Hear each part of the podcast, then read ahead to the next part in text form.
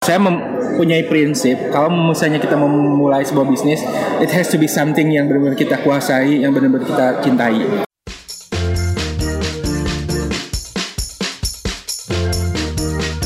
Welcome to Hot Days. How to find ways with Lefilo. Hi guys, welcome back to Hot Days with Levilo. How to find a ways with Levilo. Nah hari ini kita lagi kedatangan tamu spesial banget. Beliau adalah seseorang yang sangat berpengaruh besar di balik nama besar brand cemilan lokal yang hits banget saat ini. Nah langsung saja sudah ada bersama kita Mas Ali Muharam, CEO dari Makaroni Ngehe. Halo. Halo Mas Ali, apa kabar? Baik, baik, baik. Salaman dulu dong. Iya. Maafkan saya Oke. terlambat. Gak apa-apa. Nah, uh, kayaknya kalau kita sebut makaroni ngehe udah pasti semua orang udah udah terngiang banget di kepalanya, di telinganya juga kalau misalnya disebutin makaroni ngehe tuh semua udah tahu. Oh, ini cemilan lagi hits banget nih. Ya, ya. Dengan terbuktinya udah ada 33 outlet ya. Ya, betul. Satunya online juga. Ya. Ini udah ada di Jakarta, Bogor, Depok. DKI Jakarta, terus DKI. Jaka- Jawa.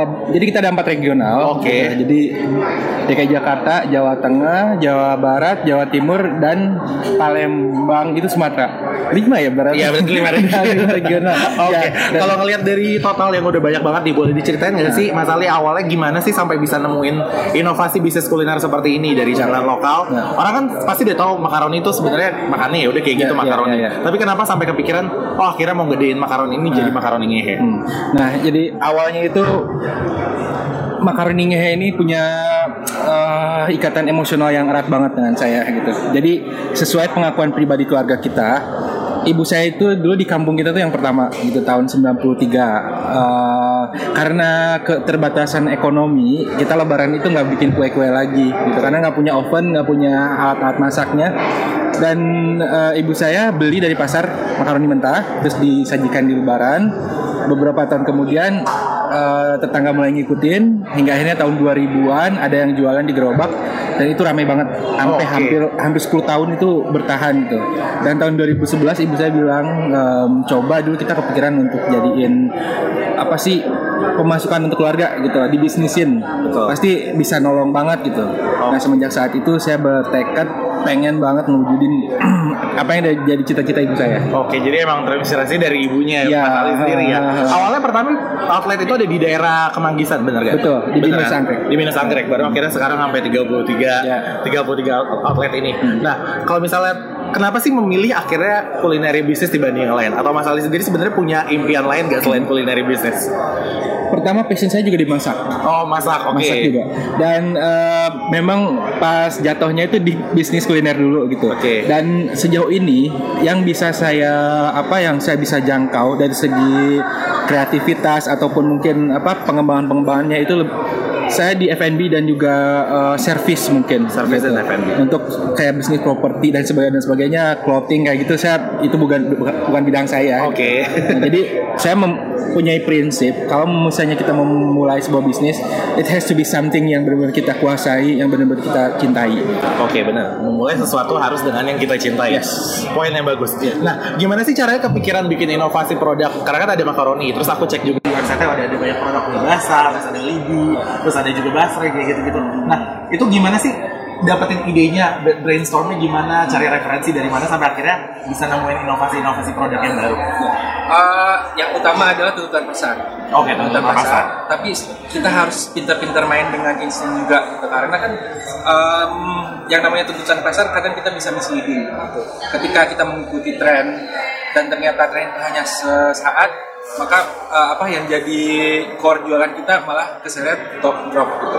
Nah saya waktu itu melihat eh, mie libi, mie, mie apa sih makaroni basah, terus otak-otak itu kayaknya satu satu line sama Iya, sama kering makaroni gitu kan. betul. Nah terus em, saya juga ada usus, suap usus kering itu juga salah satu favoritnya. Kalau itu saya mencipta- menciptakan resep sendiri. Gitu. Oke, Memang yang inspirasinya sendiri. Inspirasinya dari Tasik itu ada yang jual usus basah dan kering gitu. Tapi saya formulasikan resepnya sendiri. Tapi pada akhirnya ya untuk men- biar bisnis kita kuat, em, kita harus ada variasi, harus ada pengembangan. Gitu. Ya berarti eh, poin utamanya ya ke arah situ aja sih. Oke. Diversifikasi eh, produk brand kita. Ya berarti memang dari permintaan pasar sendiri Betul. terus mulai coba cari-cari sendiri juga mana yang kira-kira masih inline sama produk Yes. sebelumnya ya. Nah, kalau misalnya sekarang waktu itu udah 33, pasti timnya juga udah banyak. Dari Mas Ali sendiri gimana sih cara ngebangun timnya supaya nggak ibaratnya nggak turnovernya nggak banyak nih. Ya. Terus juga uh, ngebangun timnya supaya solid, penjualannya juga bagus. Nah, itu gimana sih dari Mas Ali sendiri? Um, pertama per- pertama kalinya saya membangun tim saya based on trust. Di Sontras, Ya. oke. Jadi saya mengajak sa- teman-teman baik saya waktu itu dan teman baik saya mengajak teman baiknya lagi gitu kan. Dan kebetulan itu dikombinasi dengan uh, hype marketingnya yang speednya tuh kencang. Oke. Jadi eh, bisa bisa dibilang ini sebuah faktor yang satu kebetulan dan kedua juga memang ketemunya dengan tim yang bagus. gitu. Saya memberikan kepercayaan penuh kepada orang-orang lapangan untuk mengelola eh, apa running bisnis saya dengan dipantau. Jadi eh, mereka yang belanja misalnya terus mem- eh, apa me- mengatur anak-anaknya gitu. Tapi tetap eh, saya selalu menekankan bahwa we run the business not not for us only gitu tapi kita harus bisa memperhatikan anak-anak yang bernaung di bawah makaroninya mereka bisa mendapatkan kesejahteraan bisa diperhatikan dan dan yang pasti eh, orang itu mempunyai saya selalu bilang orang itu mempunyai potensi 50% menjadi baik 50% menjadi jahat Ya. it depends how we treat them Betul. Nah, saya me- mengaplikasikan teori tersebut di usaha saya, meskipun eventually ada yang berkhianat, eventually ada yang menyakiti kita, gitu kan. Tapi itu kansnya eh, apa sih? Menurut saya peluang untuk mendapat keuntungannya itu lebih besar. Sepersekian lah itu. Eh, eh. Dikhianati. pada pada akhirnya kita akan butuh orang gitu dan untuk mendapatkan orang yang genuine untuk orang yang tulus care terhadap bisnis kita it takes lots of uh, apa uh, pengorbanan gitu jadi uh, jadi saya me- me- me- mengambil teori tersebut dan membiarkan uh, merelakan saya di, mungkin nanti ada yang mengkhianati tapi eventually saya akan dapat orang-orang yang kembali Benar juga sih. Satu poin yang menarik. Kalau misalnya kita bangun bisnis, tentunya apa yang kita dapetin hasil dari karyawan-karyawan Ya, yang kerja keras juga buat kita kan. Buat kita harus give back juga ke mereka. Nah, ada yang unik nih dengan sistem penggajian Mas Ali di kantor ya. Mungkin masih yang lama dulu ya sistemnya.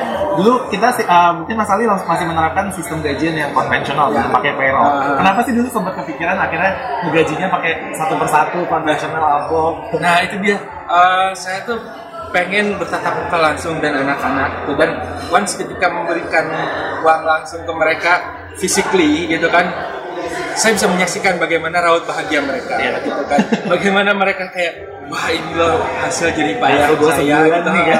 dan saya juga bakal ngerasa kayak gila sebuah usaha yang dimulai sendiri yang dulu tuh omsetnya cuma 15 ribu, 30 ribu gitu. And then suddenly I can pay people gitu. Iya, betul. that's one of the, the best thing yang pernah saya rasakan dalam hidup gitu. Tapi ya pada akhirnya orang semakin banyak gitu kan dan sistem semakin harus kompleks gitu, Yes. dan harus rapi makanya mau nggak mau eh, transisi itu kita ikutin zaman juga lah ya kan teknologi juga udah mulai Betul, banyak kan betul, betul, betul. Jadi dengar-dengar makanan yang ini udah juga bisa didapetin online ya? Ya. Udah ada online-nya juga untuk order. Oke, jadi emang benar-benar nggak cuma ngelihat dari segi bisnisnya juga, tapi ngikutin tren teknologi yang ada ya. Ya, Jadi ya. sistemnya semua udah baru, udah ngikutin teknologi. Nah, kalau misalnya flashback yang dulu nih, Mas Ali dari Tasik kan lulus SMA, terus tahun 2004 ya kerja Ya, di pertama kali. 2005. 2005, 2005 Eh. ke Jakarta. 2004 2005 lah 2004 itu sempat jadi office boy awal-awal kerja itu kenapa akhirnya terima pekerjaan itu karena ada satu titik di mana saya harus bergerak dan dan saya percaya bahwa eh, perjalanan hidup seseorang itu dimulai dengan dengan apa sih dengan starting yang nggak mudah untuk yang sukses ya Iya. gitu. karena eh, saya membaca perjuangan orang-orang sukses itu there are no easy ways. Ketika kita berhasil melak- melakukan satu rintangan maka kita perform naik. Dapat lagi rintangan berikutnya naik lagi naik lagi dan naik lagi gitu. Ma- maka waktu itu saya mengambil office boy saya berpikir this is not my my apa sih the end of my life gitu. Dan ini bukan uh, tujuan akhir gitu. Ini adalah stepping stone. Iya. karena saya sebelum uh, lulus SMA saya selalu percaya bahwa rezeki saya itu ada di Jakarta. Dan saya harus mengambil apa pun itu kesempatan yang bisa mendekatkan diri saya ke Jakarta Iya. akhirnya sampai Dan 2009. kebetulan jadi office boy itu yang yang mendekatkan diri saya ke Jakarta gitu, ke Bogor waktu itu. Oke. And then ya udah ambil lah. pertama jadi ke Bogor akhirnya baru setelah itu dapat tawaran ke Jakarta. Ah. Kenapa akhirnya sampai nekat sih nggak punya apa-apa waktu itu belum juga belum punya rumah kan? Ada. masih lunalan dulu Iya, masih. rumah. Akhirnya ke Jakarta. Kenapa akhirnya nekat beraniin diri? Gue ke Jakarta, gue mesti sukses Gak di Jakarta. ngerti ya, gue kayak ngerasa um, gue tuh orang yang advent, adventurous banget. um, berpikir di Jakarta itu saya uh, melihat film-film yang orang duduk di em- uh, tidur di emperan di masjid gitu kan Oh, nggak FTV, FTV ya? eh belum ada FTV itu Belum ada ya? Ini kayak film-film lama zaman dulu lah gitu Iya kan iya iya. gue mikirnya oke eh, em, dari kehidupan nyata itu apa sih sebuah cerita tersebut dari kehidupan nyata inspirasinya and then gue juga bisa gitu loh yang penting gue nggak bisa bisa makan eh, istilahnya bisa mendapatkan kesempatan untuk menyambung hidup tanpa harus berbuat jahat karena istilahnya kita eh, nyemirin sepatu orang pun bisa gitu kan Iya. Iya nggak sih kalau misalnya kita kreatif untuk bertahan hidup yang wow itu banyak banget gitu. Jadi dari situ gue berpikir gue pasti bisa di Jakarta. Apa pun itu yang apa yang yang harus dikorbankan kalau tidak. Saking kreatifnya sampai semua pekerjaan udah dicobain ya. Dari jaga warung makan Ah, apa lagi tuh. cuci piring, cuci piring asisten apa Orang tuh Sri Lanka orang Sri. Lanka makanya kan. Sampai akhirnya semua dicobain akhirnya Iya. ketemu ide untuk bikin si makaroni ini kan setelah sekian lama bekerja. Nah kalau misalnya eh, akhirnya setelah memutuskan untuk membangun makaroni ini kepikiran nggak sih? Oh gue udah sukses nih bangun makaroni ini. Gue mau coba bisnis lain kepikiran nggak? Oh iya, saya udah menjalankan banyak bisnis. udah menjalankan Ya, banyak bisnis. Nah, saya kebetulan waktu itu um, ketika kita berhenti dan we stuck in there gitu. Air kalau kita nggak jalan betul. Dan saya orangnya istilahnya terlalu banyak ide mungkin ya. Iya. Dan dan dan saya sa- merasa I can do more than this.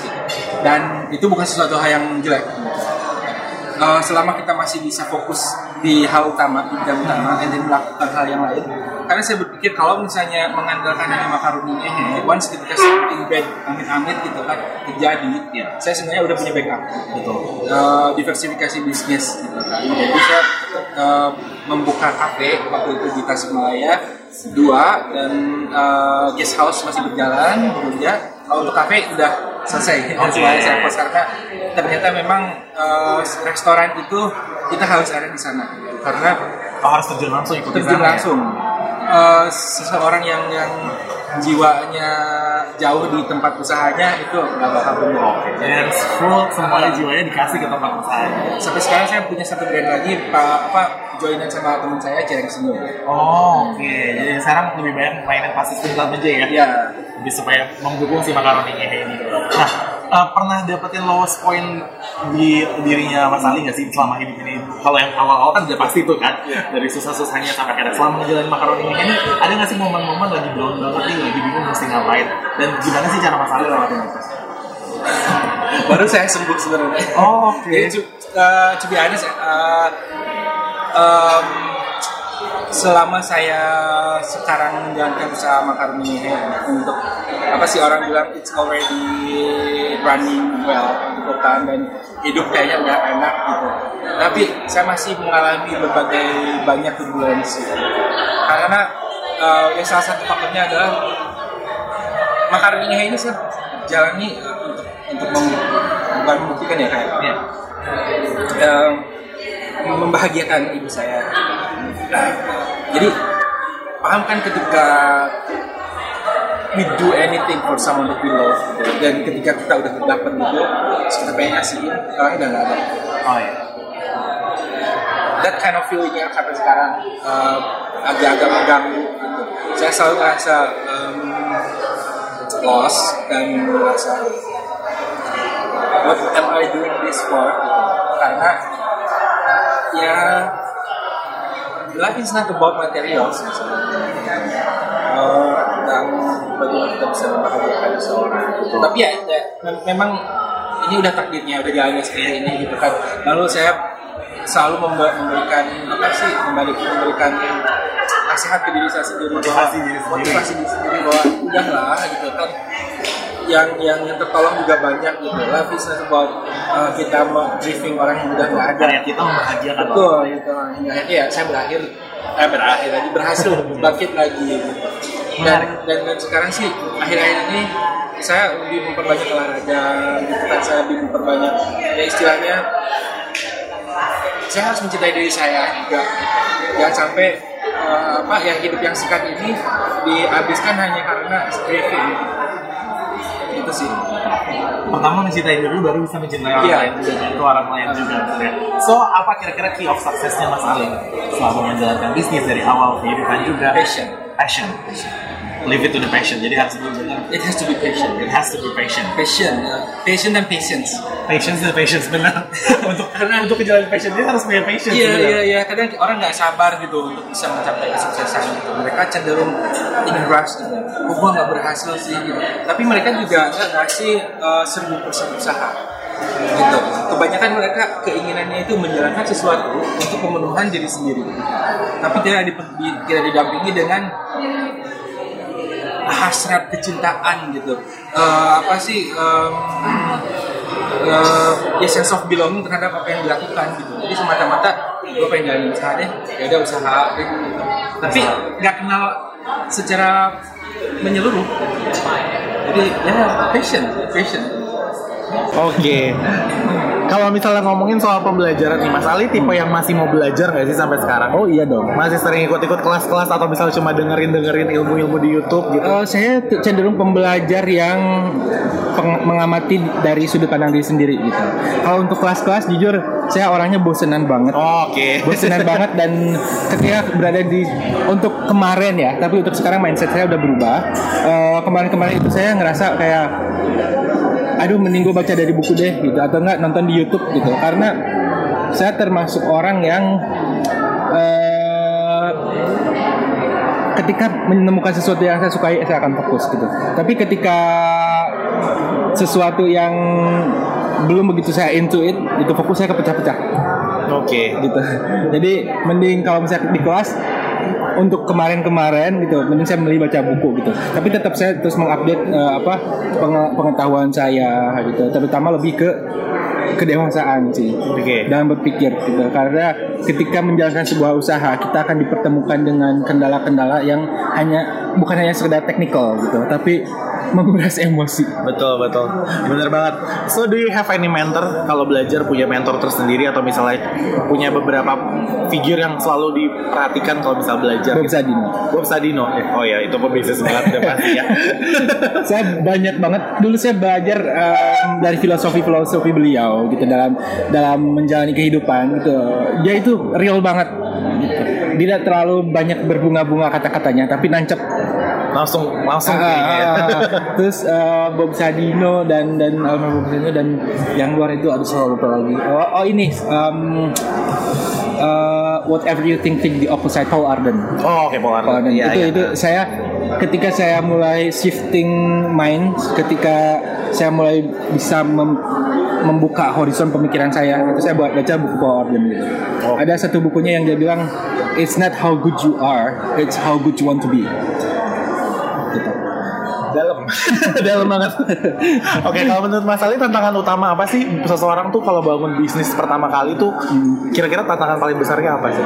Tantangan yang paling besar adalah em, bagaimana kita menemukan apa yang kita sukai dulu. Gitu. Oke. Pertama Karena- yang disukain. Eh, apa yang ingin kita jalani gitu bukan karena kita pengen usaha tapi nggak tahu mau jalanin apa and then apa pun Baru kita cari-cari Eh, ya, eh, gitu. ya. tapi kita harus ketemu dulu nih apa yang kita sukai apa yang kita kuasai jadikan itu usaha Oke. that's the ground for bener-bener basic yang sangat fundamental banget Oke, biasanya fundamental buat bangun bisnis. Ya. Cintai dulu Ya. apa ya apa yang emang kita cintai Uh, baru kita bangun jadi satu bisnis. bisnis. Oke, kalau misalnya mau kasih advice nih buat orang-orang entrepreneur yang baru mulai, yang baru mau nyoba, ah gue baru mau mulai bisnis nih, baru mau mulai jadi entrepreneur. Kira-kira Mas Ali mau nyampein pesan apa sih ke teman-teman kita ini? Em, buat teman-teman yang pengen mulai bisnis perjalanan bisnis itu gampang-gampang susah gitu loh. Jadi jangan berpikir bisnis itu dengan kita uang, modal, karyawan, that's it. Enggak, gitu. bisnis yang akan benar-benar berjalan adalah ketika kita nyemplung di sana 1000% itu pertama gitu. Oke. Mulai dari kita set up tempat, mulai dari kita mempersiapkan semua muanya, kita harus benar-benar paham betul gitu loh. Dari hal terdetilnya, yaitu untuk untuk untuk garis besarnya ya. Iya, Tapi iya. secara detailnya pasti bisa di apa sih diterjemahkan masing-masing lah gitu. Dan tentu yang berikutnya adalah lakukan apa yang kita benar-benar sukai, yang benar-benar kita cintai, gitu, yang benar-benar kita kuasai, dan niatkan hal tersebut. Ini naif sih sebenarnya gitu. Oke. Tapi ketika saya melakukan eh, menjalankan usaha, saya niatnya tuh saya pengen ma- bermanfaat untuk minimal satu orang aja ada pengangguran yang bisa saya bantu. Oh. Menarik, menarik, menarik, menarik. Nah, aku dengar Mas Ali ini habis launching buku ya kemarin Iya, ya. iya. Dan kemarin aku sempat baca reviewnya. Ada satu quotes yang menarik banget buat aku nih. Don't ever kill your dream. Ya. Ingat banget tuh aku. Don't ever kill your dream. Nah, itu bisa dijelasin nggak kira-kira makna apa sih yang sampai akhirnya Mas Ali bisa nulis kata-kata don't ever kill your dream. Itu note saya tahun 2010-2011 ketika saya lagi terpuruk-terpuruknya. Mimpi saya waktu itu untuk menjadi penulis. Oke. Dan semua orang yang ada di lingkungan. Saya sempat jadi penulis skenario. Eh, dan saya jatuh banget. Benar-benar orang bilang lu you're a bad writer. Lu udah kehilangan semangat udah nggak ada lagi kayak udah nggak ada lagi kayak spark. Lu sebagai penulis udah nggak ada gitu. Kayaknya you don't have things yang yang yang yang bisa dijadikan modal menjadi penulis gitu. Oke, nggak usah lah lu masih coba-coba nulis gitu. Tapi deep down my heart, saya selalu percaya gitu bahwa I am a writer. I was born to, to do that. Gitu. Iya. Mungkin eh, pada saat itu saya masih skill saya sangat-sangat eh, apa eh, sangat jelek banget gitu. Tapi saya sadar saya mau berusaha, saya mau belajar, saya akan mematangkan eh, skill saya untuk menjadi penulis gitu. dan someday saya akan membuat sebuah buku. Itu Dan yang- akhirnya terjadilah Dan- buku dan- ini. Dan, tulisnya adalah buku tentang diri saya sendiri. tulis sendiri judulnya bertajuknya ngehe ya judulnya Iya. kira-kira berapa lama sih nyelesain satu buku ini total itu total total 13 bulan saya 13 bulan nulis sendiri semuanya. dan saya nulisnya benar-benar dengan hati dengan dedikasi karena em, ini ada value yang benar-benar ingin saya share ke teman-teman bahwa dalam menjalankan eh, apa sebuah kehidupan terutama dalam sebuah bisnis men- men- menjalankan meraih keberhasilan lah ya gitu yang dibutuhkan itu sangat banyak tapi fundamentalnya adalah eh, yang tidak kita temukan dari bangku kuliah gitu. tapi di kehidupan nyata dan itu adalah ya kita jangan jangan gampang menyerah gitu Oke. jangan gampang berhenti hanya karena satu satu kendala gitu. ketika kita menemukan permasalahan ya itu stepping stone untuk keberha ke, ke- mencapai keberhasilan gitu ketika kita hindari ya kita nggak bakal naik naik gitu betul itu semua rumus-rumus yang akhirnya ditulis di dalam Iya. buku ini ya Ah. kalau di sum up kira-kira kenapa sih orang harus baca buku ini karena pelajaran terpenting di buku tersebut tidak akan bisa ditemui di bangku kuliah. oke semua belajar dari yang cara lewatin usaha cara lewatin kesusahannya. Akhirnya coba akhirnya bangun bisnis sendiri. Iya. Dan, dan dan dan yang terpenting adalah em, ini buku bukan yang saya tulis adalah buku bukan tentang menjalankan usaha, tapi tentang seperti apa setidaknya mental seorang pengusaha itu harus dimiliki. Karena sebenarnya penting mentalnya ya, Mental. bukan gimana cara bangun ya. Iya. Kalau mentalnya nggak kuat, ya susah Iya, juga untuk bangunkan. Oke kalau gitu, kira-kira nih udah bisa didapetin di mana aja sih bukunya Mas Ali ini nih? Bukunya udah ada di seluruh Gramedia di Indonesia Oke. gitu dan, dan uh, judulnya ya ngehe warna covernya merah. Ada buku contohnya. Boleh aku. Oke ini ya Mas Ali. Nah, Nah, ini dia buku saya. saya selalu bangga loh.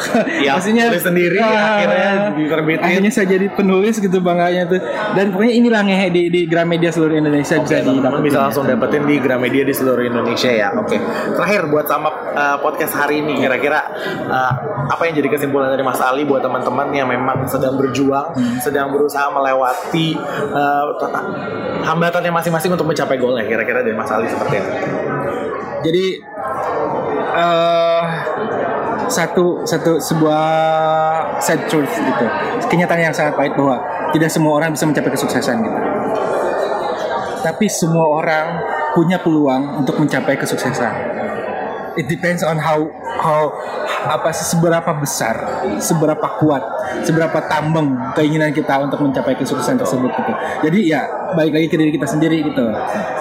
balik lagi ke diri sendiri aku sama berarti kalau lu punya passion ya lu harus passion Yes. juga Ah, benar benar benar. passion and passion sebenarnya kan oke kalau gitu thank you banget Mas Ali udah mau kasih. ngobrol-ngobrol sama Levilo hari Sama-sama, ini terima semoga bukunya nanti semakin tersebar di mana-mana. Yang pasti sih saya Ilmu-ilmunya ngasih tersebar-sebar. ngasih value semangat ke yang lagi Betul, semoga semua terinspirasi, semua bisa lebih bahagia lagi menjalankan hidupnya dengan Yes. buku yang sudah diterbitkan oleh Mas Ali. Thank you so much. Terima kasih. Oke, kita akan kembali lagi di episode berikutnya dari Hot Days. Jadi tetap stay tune di Hot Days with Levilo.